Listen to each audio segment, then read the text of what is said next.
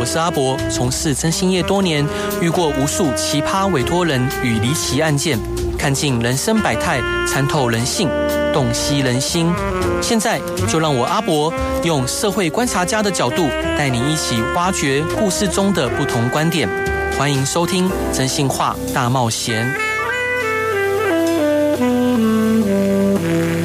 各位亲爱的听众朋友，大家晚上好，欢迎回到飞碟电台，收听由我征信社阿仔主持的《征信话大冒险》。今天邀请的这位特别来宾是一位畅销作家，他脸书的粉丝团呢，人气累积直达七十万人，总粉丝人数呢达一百五十万人，曾获数位时代个人粉丝团的冠军。他也时常到各大企业校园演讲，他喜欢用温柔的文字叙述传达正向疗愈的讯息。今天他带来他的第十本书《那些错过但不遗憾的人》，让我们热烈欢迎畅销作家冒牌生。Hello，欢迎您。Hello，听众大家好，然后博哥你好。对，所以见到你真开心。嗯，这第二次见面了。对，所以兄弟，我想请教您，怎么有办法让自己的文字可以持续的多产呢？这是我的今年的第二本书。然后上一次我们来是讲社群嘛，对不对？对，那这一次是在讲爱情。嗯，其实呢。听起来好像一年出两本书很多，但是实际上我已经有五年没有在写了，嗯、所以其实这是这五年里面的一些累积，嗯，对，然后慢慢的把它变成文字。我会建议大家，如果你想要试着去写内容的话呢，你可以把它呃用一个一个的小的标题，然后先写一点点就好，你不用写很多，然后你慢慢的再去把它当成你的灵感簿，嗯，有任何的想要回溯的时候，就拉一个出来，然后再把它扩写就可以了，嗯嗯嗯，对。那想请教伙伴，就是可以请您。聊聊这本书《那些错过但不遗憾的人》。这本书内容大概在叙述什么？这本书呢，就是我这一次是写了十二个不完美的关系。嗯，那因为你知道，我们小时候不是很爱看一些童话故事？对。然后童话故事他们的故事就是公主跟王子遇到一个坏的后母，或者是坏的一些人，然后他们只要克服万难，他们结婚之后就会从此过着幸福快乐的日子。对。但是我就觉得不是这样。当然不是。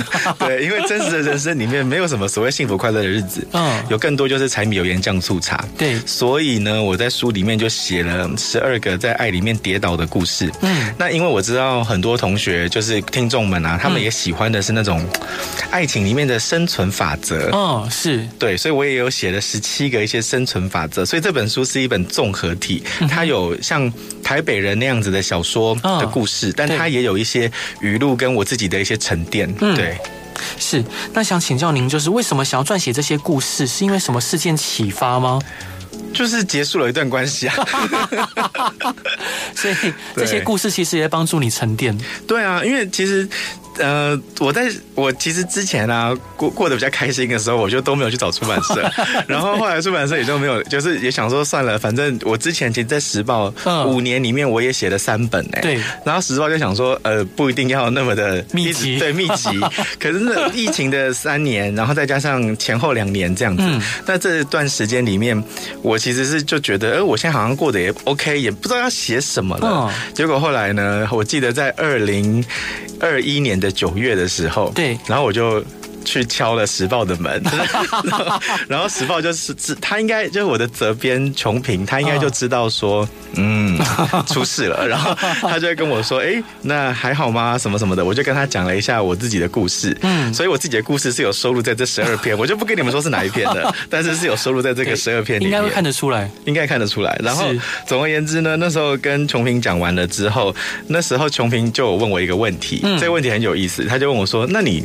你把你的大纲啊、内容都整理好了以后，你要取名字了。嗯，你要叫什么名字呢？哦，我们现在看到的这个那些错过但不遗憾的人是第三个名字。好、嗯，对那，那你取第一个是什么？第一个名字是我渐渐变成了恐怖情人。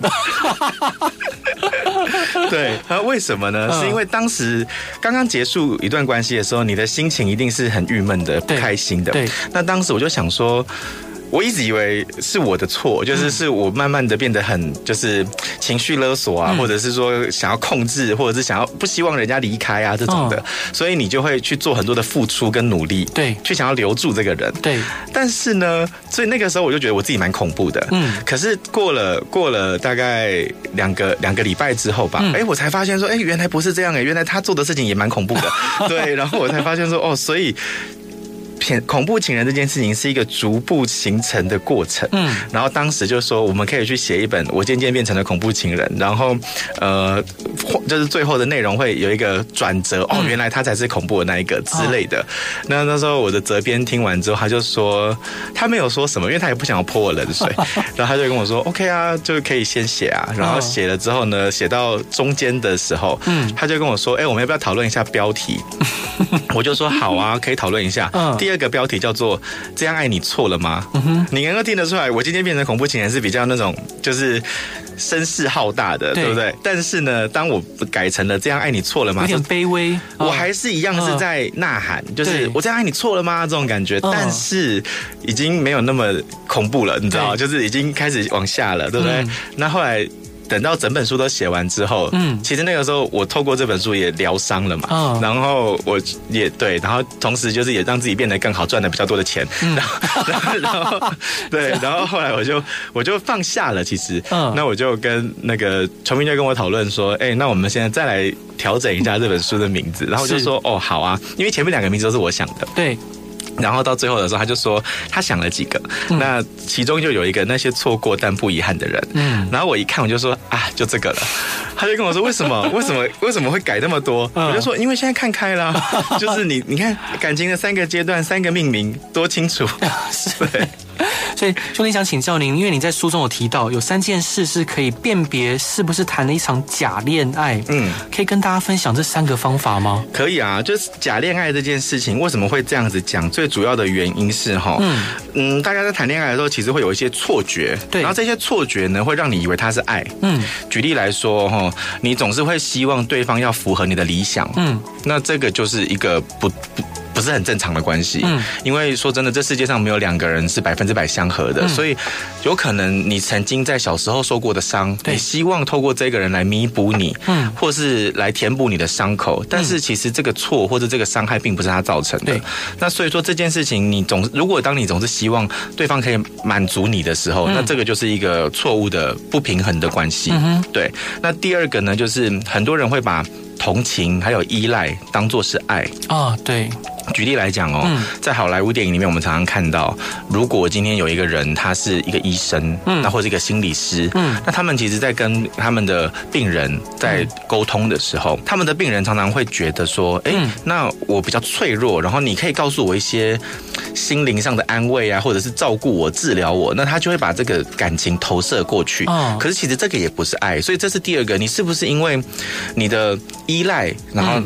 跟他持续的有关系，然后第最后一个就是，你是因为寂寞还是你是想要有一个伴？哦，是，因为这不一样。嗯。我问你哦，嗯，因为我今天一来我就说，哎，博哥瘦很多，他说他整个人小了一圈，是。然后我问你哦，你是一个会在超，你如果肚子饿，对，你是会在超级市场乱买东西吃的人吗？不，不会。对呀，所以这就是你会瘦啊，你知道吗？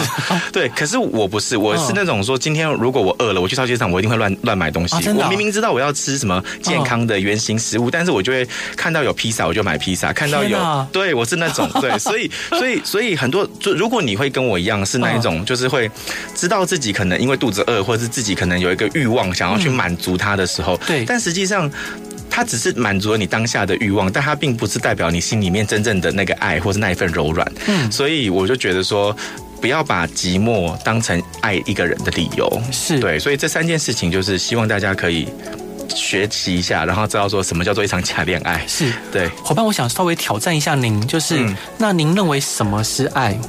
哦，你我认为什么是爱吗？嗯、我跟你讲这个问题，很多人问过我了啦。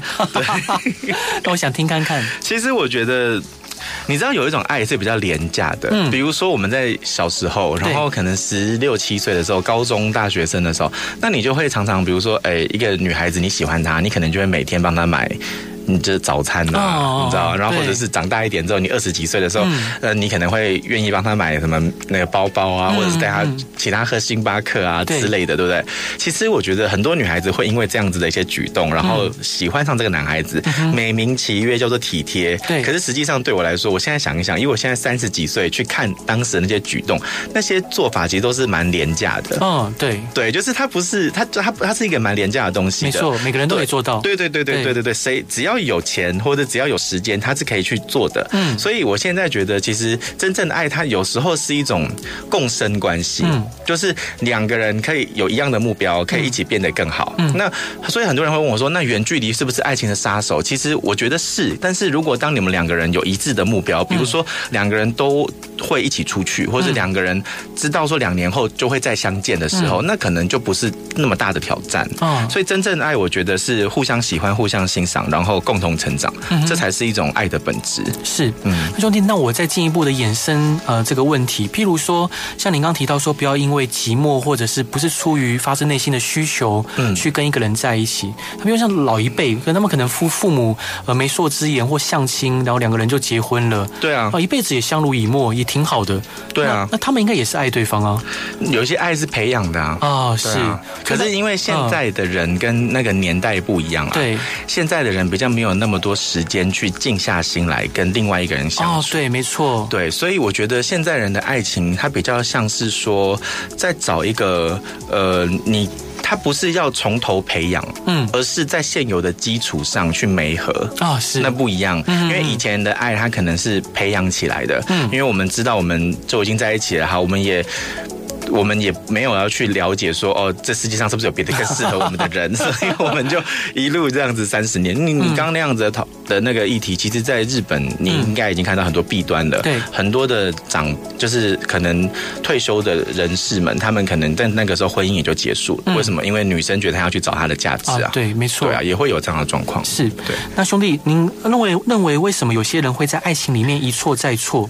对于这些可能不断在呃爱情里面跌跌撞撞的人，你有什么好的建议吗？我觉得第一次跌倒是你可怜，但第二次跌倒就是你笨。真的，就是第一次跌倒是你，就是你不知道嘛。嗯，我在书里面其实有讲到一个故事，然后她是我的学姐的故事。嗯，她一开始呢，她就想要，就是她结束了一段十年的婚姻，然后她离开了她原本住的那个城市，去了别的地方。是，然后她一开始就跟我说。嗯，她一开始其实是一个蛮强势的人，就是她跟她的老公相处的时候，都是她做决定的。对对，然后。所以她老公最后就有点受不了了，两个人就是结束了这段关系。Oh, oh, 对，那现在呢？她一开始其实跟我说，她不想要再爱了，她要就是当圣女贞德，她要断情绝爱，她要一个人就过得很好。嗯。然后那时候我就跟她讲说，我觉得你的功课是要相信是值人是值得再爱一次的。对。然后她就听进去了，她现在就是交往了一个新的对象。哇。然后对她去的，她本来在那个，她本来在。澳洲，后来去了法国，他现在找了一个法国人，然后他现在跟这个法国人在一起的时候是，哎，他完全变了另外一个人呢，他不再像以前一样是那种一直气死的。那为什么他会改变？因为他，因为他知道他自己之前曾经犯过的错，嗯，所以我觉得当你总是反复的在这个恶性循环里面出不去的话，有时候其实你应该要抽离一下，然后给自己一点时间去想想看说。你再次陷进去的时候，如果还是用一样的方式在循环跟沟通，那你是不是要换一种方式？是，了解。伙伴，这一段你想分享给大家的歌是蔡依林的《你还爱我吗》？对，为什么想分享这首歌？因为我那个时候刚刚结束一段关系的时候，然后其实我那个时候会觉得说，是因为是我会觉得有有一些。不甘，嗯，然后我就发现《你还爱我吗》里面的歌词里面有很多那一种，比如说，就是你还爱我吗？一直想要问你这句话，然后却又怕听到真实的回答，你知道，就很少女心，已经有旋律在响起来了，对不对？是少女心的那种感觉。所以当时我把这个故事，就是我把这首歌分享给我的朋友的时候，我朋友都跟我说：“你还没醒，你还没醒，你还在等他回来，你这样是不对的。”嗯，所以我才把这首歌要跟分享的给大家，因为我们有准备三首歌嘛，对，不同的阶段 三首歌，看到心路路心路的转变。好，我们来听这这首歌吧。Hello，各位亲爱的听众朋友，大家晚上好，欢迎回到飞碟电台，收听由我真心沙仔主持的《真心话大冒险》。今天邀请到的来宾是温柔知性而且才华洋溢的作家冒牌生。Hello，欢迎您。Hello，大家好，我是冒牌生。所以伙伴想请教您啊，在这本书的十二篇故事里面，有没有你最喜欢的故事？为什么？有，我最喜欢的故事是第六个故事啊，变得更好，让自己更值得被爱。嗯，因为其实这是在挑战一种传统的观念。对，就。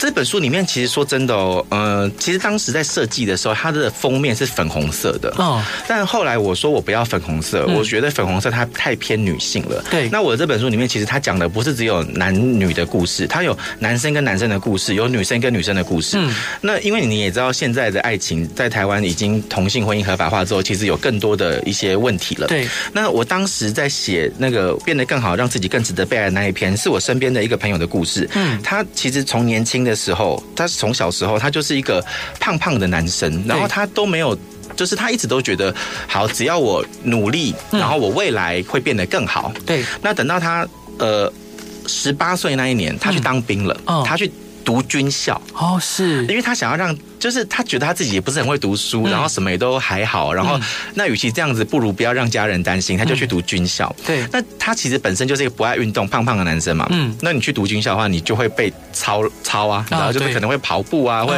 要做很多的那种就是运动，然后让他自己身体就会变得不一样。对，然后他就在读军校之后的一两年的时间里面，因为大量的运动，所以他其实是有瘦下来，变精壮，然后也变好看了。嗯，那个时候他就他就觉得，哎，我。我现在已经变得更好了，对，然后我我就找到了另外一个爱情，他就。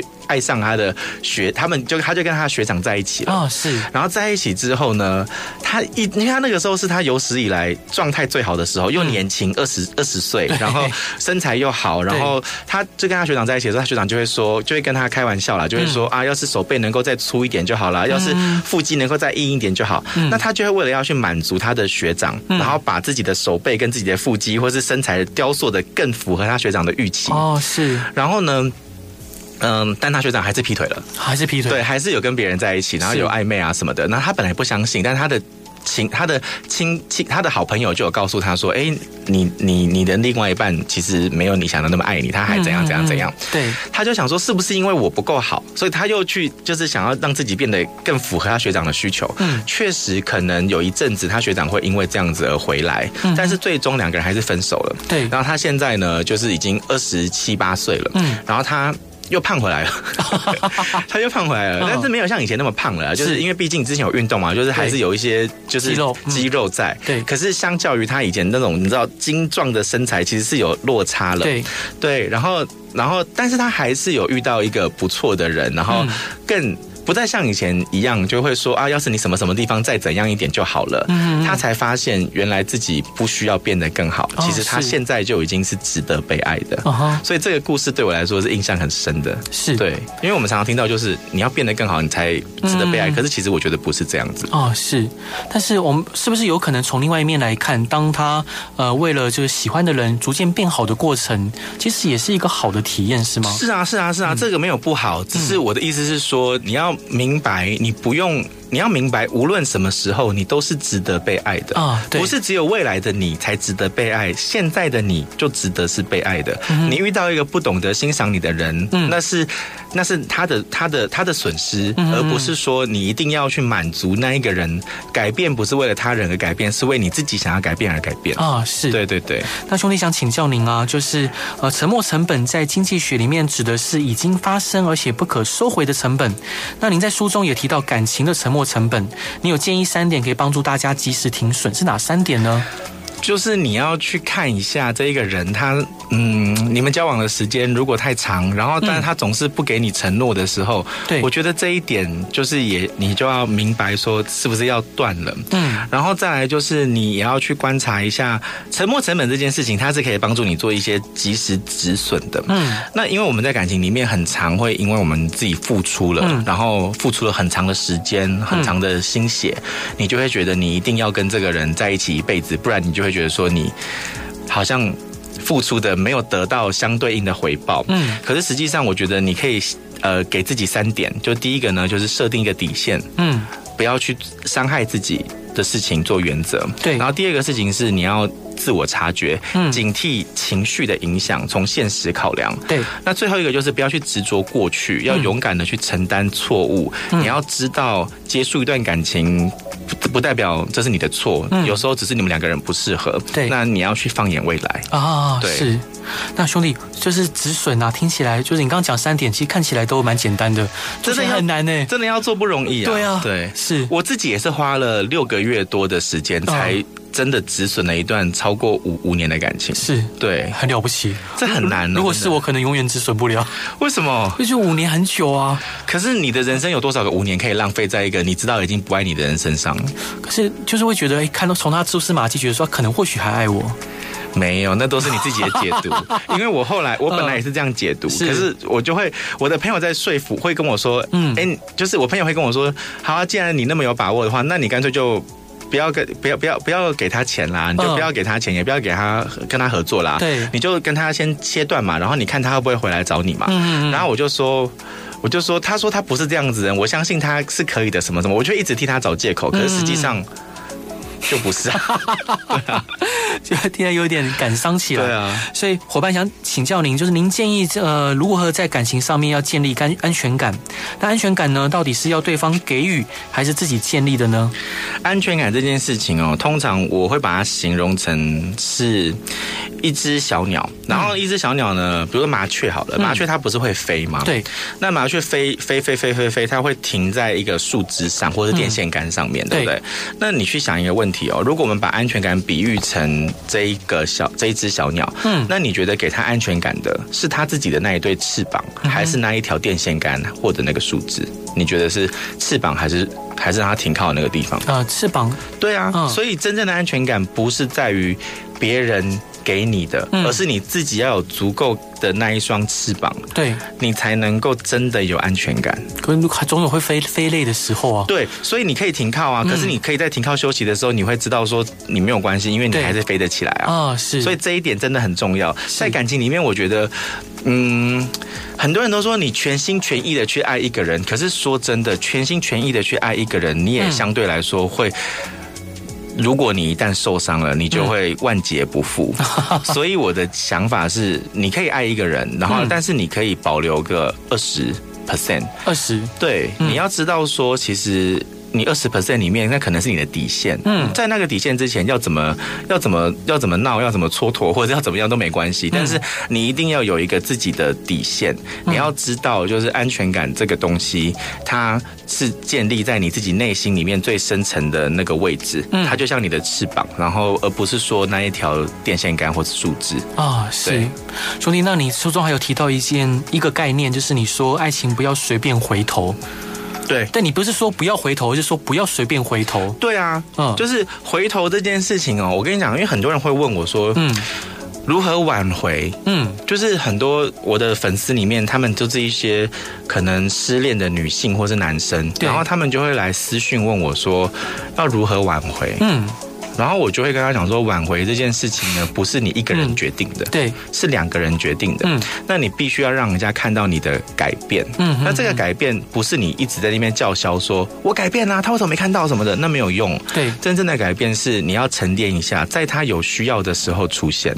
嗯哼，所以不要随便回头的意思是说，你今天如果你想要挽回一个人，嗯，那我有一对。朋友，他们是情侣，他们现在已经结婚了，生小孩了。可是，在那个他们是班班队哦，是。然后呢，他的男生呢，就是在。出社会之后遇到了一个嗯，他的上司，他的上司呢就很照顾他，然后这个男生就被蛊惑了，然后就跟那个上司在一起，然后那个女生也没有关系啊，就分开了，然后两个人就分手了。嗯，然后那个上司呢是个惯犯，他很喜欢就是跟不同的新鲜的小鲜肉，小鲜肉，然后就是帮助他，然后帮助自己这样子。是，总而言之呢，三年后他才那个男生就觉得自己。被玩腻了，然后他就没有在一起了。Oh. 他这时候就想起了他的前女友，就是那个班班花班队。嗯，oh. 但是那个班队那时候有一个爱人。嗯，oh. 两个人已经没有办法，就是再继续了。Oh. 可是这个男生很聪明，嗯，oh. 他没有放弃，嗯，他也没有死缠烂打。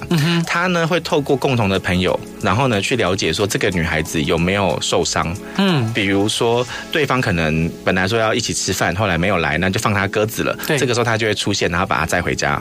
天哪，用心哎！对，就是这种，就是他。他会做很多这种事情，然后等到那个女孩子可能跟他的另外一个就是情，他现任的情人发现说，已经走不下去了。哦，那他们结束关系之后，他会发现，哎，其实一直有一个人在默默的陪伴他跟守护他。嗯，那在这个时候，他们女生也发现那个男生的好，男生也发现那个女生的就是好，所以最后他们还是有走在一起。那这个女生她回头啦。哦，是对啊。可是因为她其实通过了三五年的观察，他们最后现在很幸福快乐，生了小孩，号称插画界的神雕侠侣 之类的 这种 啊。对啊。就我想请教你，有一句话叫“好马不吃回头草”。嗯，那你自己会吃吗？我觉得要看呢、欸，就是如果就是呃，像那个五年的那一个啊，说真的，你问我说哦，真的就这样子断掉了，你都不会去想吗？什么的？其实偶尔也是会想，可是我觉得真正的没有真正的成长，或是真正的没有遗憾，就不遗憾的人嘛，对不对？是呃，你你想起来了，但是也没有关系了，就是有没有在一起，或是有没有未来，其实这种事情都是。你现在讲都是很斩钉截铁的，嗯，对。那你看莫文蔚，你莫文蔚跟她的老公也是初恋情人，二十年之后就在一起，对啊，对啊，对啊。那可是你问莫文蔚，她在分开的那一瞬间，你问她说你们会不会以后在一起？她一定回答你说不会啊，对啊。所以这种事情其实你没有必要去给自己立一个牌坊啦，嗯嗯嗯，你应该是要等到。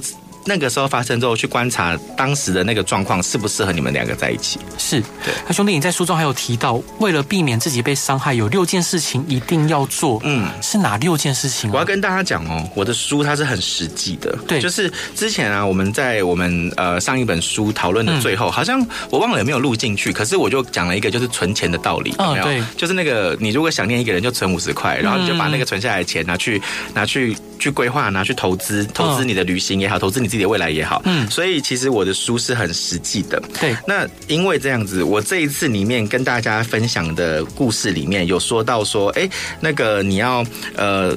对，六件事情你一定要做，让自己不要被伤害的嘛，对不对？嗯、那一件那个东西其实也是实际的，它不是像说哦，他第一件事情你不要做什么，而是真的有遇到家暴问题的人，嗯、他们可以去听的。我讲的是真的，是 就是第一个就是你要，因为我有去查过，对，比如说第一个很简单啊，不要去挑衅，你要保护你自己，然后要尽快的逃离现场，嗯，安全第一。对，那第二个就是你要打家暴专线啊，或者是。警或者是报警啊，没错。那这些电话都是二十四小时全年无休的。嗯。第三个就是困难的了。我问你哦，嗯，你你知道如果你被家暴了的话，你要去开诊断证明，你要去哪一个科开吗？呃，急急诊就可以开了。不是不是不是哦，不是不是。我本来也以为是急诊，但实际上是妇科、外科、小儿科都可以。哦，是是。所以这个就是我后来为了这个公公这本书，然后去查的内容。对。所以再来就是第四个，你可以跟法院申请保护令嘛。对。然后第五个就是你可以可以。对你被施暴的那个地方拍照存证。嗯，那第六个就是你要有法律的协助。对，所以这六件事情是我是很实际的啦，所以不是跟你可能跟你想象中的那种语录不太一样。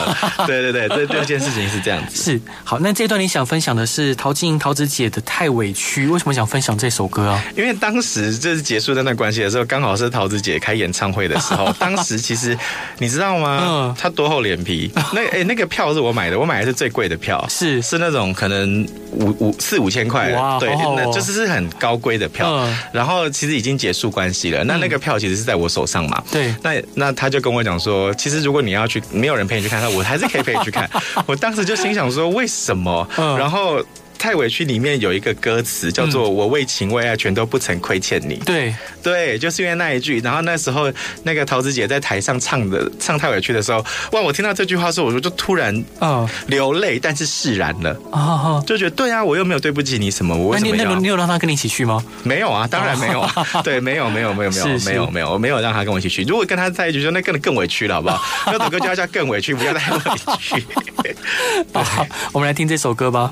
Hello，各位亲爱的听众朋友，大家晚上好，欢迎回到飞碟电台，收听由我真姓是阿仔主持的《真性话大冒险》。今天邀请到的来宾是灵感源源不绝，而且深受读者喜爱的作家冒牌生。Hello，欢迎您。Hello，各位听众，大家好。所以伙伴想请教您，在你谈恋爱的过程中，有没有让你印象非常深刻的故事可以分享给大家的？有诶、欸，就是我。刚开第一段恋情的时候，然后那时候我年纪很轻，大概十四岁、十五岁，这么早？对对对。然后，可是那是纯纯的爱，那个没有怎么样啊，你不要想歪啊，就是对，就是纯纯的爱。嗯。可是那个时候我印象很深的就是，他是我爸爸，他是台商，所以他其实要到很多的地方去工作，然后我们就会跟着他，就是走，就是我们就会跟着他。所以那一场恋爱，其实在最后结束的时候是，嗯。被迫结束的，因为我要去别的城市读书了，嗯、所以我就去了那个城市，然后他就留在原本的城市。嗯，那这件故事呢，本来到这边其实就是一个还蛮完美的 ending。嗯，可是呢，我印象很深，就是我把这个故事写在我的第二本书里面，嗯、然后很多读者就留言跟我说：“你为什么不回去找他呢？既然你那么喜欢他，什么什么的。”对啊，对啊，对不对？后来呢，我就说我有回去找他，只是我没有把这个故事的真正结局告诉你们，我只是回去找他了，然后我写了。一句就是我看着，我就写了一句说，我看着那个呃，我看着。公车的时刻表，然后我要离开之前，我就一直在看公车时刻表。嗯嗯。然后那那个女孩子就转过来问我说：“哎，你为什么一直看公车时刻表？为什么不跟我讲话？嗯嗯。你难道就这么想要离开吗？这样子。然后我就说：我看公车时刻表不是因为我想要离开，而是我想要知道我还能够跟你在一起多久。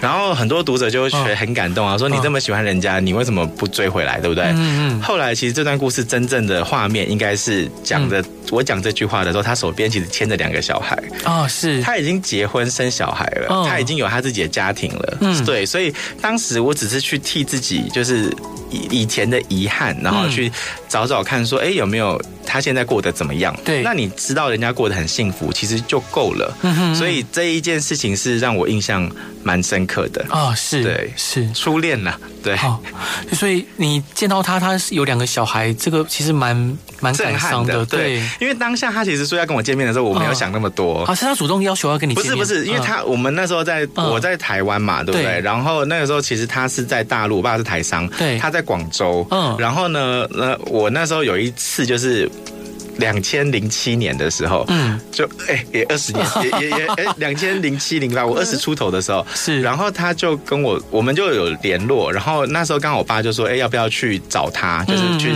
嗯广州找他，对，找我爸爸不是找那个女生，然后我就去了。嗯、我去了以后呢，那我就想说，哎，都好不容易来了，那我应该要联络一下，对，然后就联络，就有联络上。嗯，但是联络上之后呢，我们见了面，他是带着小孩来的。哇，对，天哪，好感动，因为我没有想到他那么早就结婚。哎，好像大陆那边，对他们结婚年龄比较早。是，对。那兄弟，你在书中有提到一个问题，就喜欢一定要在一起吗？你对这个问题的见解是什么？以前的话，我一定会说喜欢就一定要在一起。嗯，可是现在的我比较不一样了。为什么？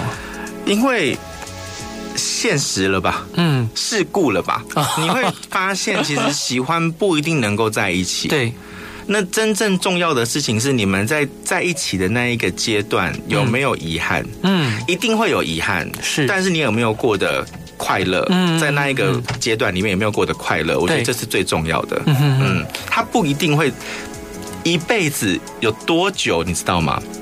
嗯，一百年、八十年。对啊，那你现在要去问说喜欢一定要在一起，然后要在一起一辈子，可是实际上真的能在一起一辈子吗？不可能啊！就连我父母他们的情，他们的感情很好，嗯，可是我们也都很清楚。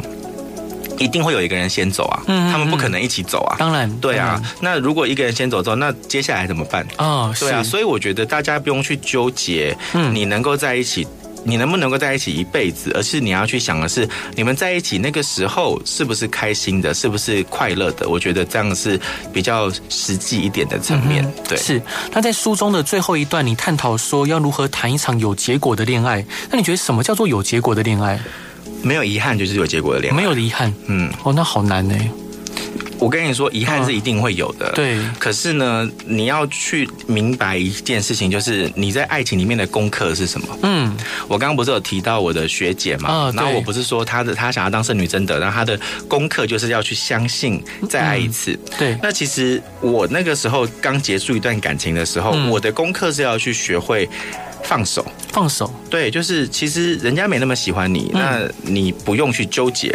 对，那有一些人的功课是要去学会爱自己，爱自己。嗯、对，比如说像我刚刚讲的那一个，他总是觉得自己未来才值得被爱，可是不是的，是你现在就值得被爱。对，所以每一个人的功课在感情里面是不一不一样的。嗯，我觉得一场有结果的恋爱，就是当你明白了你的功课是什么，你去修这个功课的时候，对。那就是一场有结果的恋爱，是对。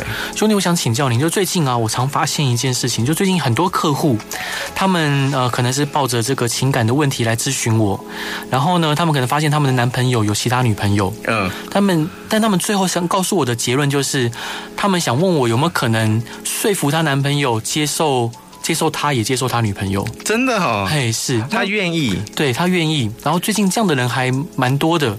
嗯，我就想请教，就是什么样的心态会让愿意自让自己委屈自己去，就为了跟一个人在一起啊？我觉得他对他来说，在这个阶段里面，你不用去呃。告诉他他应该怎么做，因为其实他自己心里面是一定有想法了。对，他其实已经决定他他可以在这个阶段委曲求全。嗯，其实说真的，他就是不够痛。哦，是，呃，我当时。难过的时候，我也会说，哦，没关系啊，你可以去外面玩啊，你可以去外面找别人啊，我都无所谓啊，什么的。那当时也会有这种想法，因为你只是希望可以把他留在你身边。对，对。但是实际上，等到你自己可能再过一阵子回去看的时候，你就会发现，你当时的卑微，其实有时候只是一种委曲求全。嗯。那你以为你做了这些委屈的事情，你会满足对方，可实际上不是。啊，是。那我现在讲的那种是一开始就先讲好是一对一关系的人，嗯，可是有一种不一样，有一种是刚开始我们就讲好说是开放式的关系，对。对，其实开放式的这个关系，只有为什么会能够延续下来，而且甚至越来越流行，有一个很大的原因是现在的人他们的感情观有可能是为了要能够两个人继续在一起，所以他们必须要去开放跟。妥协很多的事情，嗯，嗯，对，所以你那个你你的那个听众，你要先去厘清，他是一开始是讲好是一对一还是开放式。嗯，如果一开始讲好开放式，那他的这个决定其实没有什么，就是他本来就已经是在这个关系里面的。嗯，那如果他一开始讲好是一对一，那他现在觉得自己委屈了，所以愿意开放了，其实。他是不是他只是为了想要这个人回来而开放的话，那是没有意义的。因为真的决定对方对真的决定要不要继续的人，不是你一个人，而是两个人。是兄弟，我还想请教您，就是呃，我们最近啊会发现很多大龄的男子女子，嗯，他们可能超过一定的年纪，但是他们没有办法找到一个安稳的人定下来，嗯，那。我们当通常会传统会认为说，结婚是一场有结果的恋爱，对，传统会这样认为。那你觉得他们没有办法定下来，或者谈无法谈一个有结果的恋爱的原因是什么？太多了，所以他越来越清楚的知道自己不要什么。嗯，所以一旦当他发现这个人里面有一些他不要的东西的时候，他可能就不想要去委屈自己。啊，对。可是我觉得有时候。标准这件事情，其实是你不能把它定的那么死。嗯，我一般来讲，我会建议大家定三个标准就好，嗯、就是吃得来，然后聊得来，跟睡得来，这样就好了。啊、是真的，因为你如果所谓吃得来，不是说呃，意思是说，如果你一个喜欢吃那个呃海鲜，但另外一个吃海鲜就是会过敏。对，那其实你们这样子。没有一个共同的话题的时候，嗯、那是有点无聊的。嗯，对。然后价值观的不一样，比如说你今天你吃你喜欢吃小吃，他喜欢吃米其林。嗯嗯。那这样子其实也会造成你们很多的问题。对对，所以我觉得第一点吃得来，这点蛮重要的。嗯。然后第二个就是你要跟他可以聊得来。但有些人会说，哎。嗯，在一起久了，可能没有什么话题可以聊。可是实际上，就是因为在一起久了，你们才会去分享你们生活中的一些点滴啊，嗯、对不对？那最后一个睡得来，我不是指那个性爱的那一块，性爱那一块当然也很重要。重要，可是另外一块是指说，你知道，一个人的睡眠时间是占了人生的三分之一。对。那如果你们睡得不不好的时候，你会有很多的一些问题。嗯。所以我会建议大家。其实不，如果你们是真的在一起很久的夫妻或者怎么样，嗯、分房睡不是什么一个问题啦，啊、对，对，不是什么坏事。是，对。对，那兄弟，我想再请教您一个问题，就是呃，我周遭有一些朋友，他可能已经四十多岁了，好，那可能他的条件也是普普通通，男生还是女生都有，嗯都有，但但但是他。嗯，都会还是持续开着很，比如我他我因为我很爱帮人家介绍朋友嘛，嗯，介绍对象啊，嗯，而且介绍成功率超高的，真的吗？超高，而且每一个结婚从来没有离婚过，那么厉害，真的。那当然，甚至有些人听到了就请我帮忙介绍，嗯，啊，因为我介绍的人也不敢外遇，对不对？不会抓。那但他们开的条件还是非常的严苛，譬如说有一个女孩子她是展场的 model，嗯，但是她已经四十多岁了，已经。就已经、嗯、已经世俗的眼光来说，已经不是年轻的妹了。对，但是他条条件依然是开很高，譬如说他要求那个男的要年薪超过一定的数字，然后要体贴，要要让他可以出去玩，要干嘛？嗯，所以他条件依然严苛，所以他就找不到对象啊。是，那因为他想要的那个对象，他可以找另外一些比他条件更好的、啊。你在选别人，人家不是也在选你吗？是啊，那所以你列出来的那些条件，如果都是这种物质型的条件，嗯。那你就不会遇到真的爱啊，这就是一场假恋爱啊。那你如果你是他，你是我的话，你会直接告诉他这个想法吗？我会告诉他有另外一个故事，然后年纪比他更大的女生要求更多，问他说：“哎，那这个女生该怎么办？” 那他就会给他一个建议，那你就要再问他一句说：“哎，那如果是你的话，哎，是不是也一样？” 这样不是很好吗？聪明呢？对啊，真的两全其美。是，我都我都会说教，就说：“天哪，你你可不可以降低一下你的标准？”不行不行，因为他会觉得说。因为其实会开出这种标准跟条件的人，他们一定是对自己是有信心的。嗯，对对，是有信心的。嗯，所以你不用去打击他的信心。嗯，这种有信心的人，他们喜欢去打击别人的信心，所以你就要告诉他说，有另外一个跟你不跟你不一样啦，年纪比你大，然后但是他遇到的问题是什么什么什么什么，然后比如说他已经五十岁，他还要要求对方一定不能结过婚。嗯哼，那你觉得呢？是，就是用这样子去问他，然后他就会告诉你说啊，那个人呢，不可能的啦，他自己条件那么严苛，那你就要反过来就说。对啊，所以有时候我们也要想想我们自己，嗯嗯，会不会有一样的反，要有一样的反思。对，好，那兄弟，最后你有什么最近的活动跟计划可以分享给听众朋友知道的？嗯，最近其实我写了两本书，然后这本错过但不遗憾的人呢，现在已经在各大书店可以买到了，网络上啊跟实体通路都已经可以买得到。嗯，但我比较讶异的是，因为我其实平常。只会宣传网络的书店，但是这次卖的好的地方居然是在成品哎，真的？对，就是我以前卖的好的地方可能是博客来或是某某之类的，是，但这一次卖的好的地方居然是成品，所以我觉得有兴趣的人可以去成品看看我的书。对，那最近就是呃比较多的时间是花在。那个旅行、嗯、就是去不同的地方旅行。哦，好好哦，我上次不是有跟你讲说，哦、对，一个月存，诶，想念的时候就存五十块，然后旅旅行基金积累的时候去法国，去法国哭跟在台北哭就是不一样。我就是在做这件事情，现在 真好，真好。嗯、所以伙伴，最后一段想分享给大家的歌是辛晓琪的《领悟》。为什么想分享这首歌呢？你看我们三个阶段的歌哦，一个是少女时代的 少女时代的那个心情，就你还爱我吗？嗯、然后卑微的那个状态。嗯、然后第二个。呢是太委屈，可是太委屈里面的关键歌词是，你发现自己不曾亏欠别人。嗯，对。那那个时候啊，就是领悟，是因为我在听这首，我还没有要听这首歌，我本来没有要听，可是我那时候在听《你还爱我吗》的时候，嗯、我把这个事情跟我的学姐讲。嗯，我学姐就说：“你还在那边念念不忘。”我跟你讲，我在听的歌都是领悟。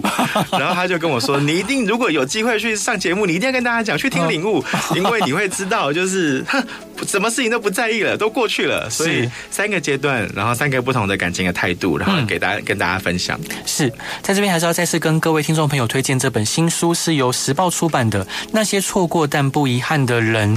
那里面有六个故事，还有许多非常实用的小配包。十二个故事啊，十二个故事，不好意思，对，还有非常呃，就是实用的小配包可以推荐给大家。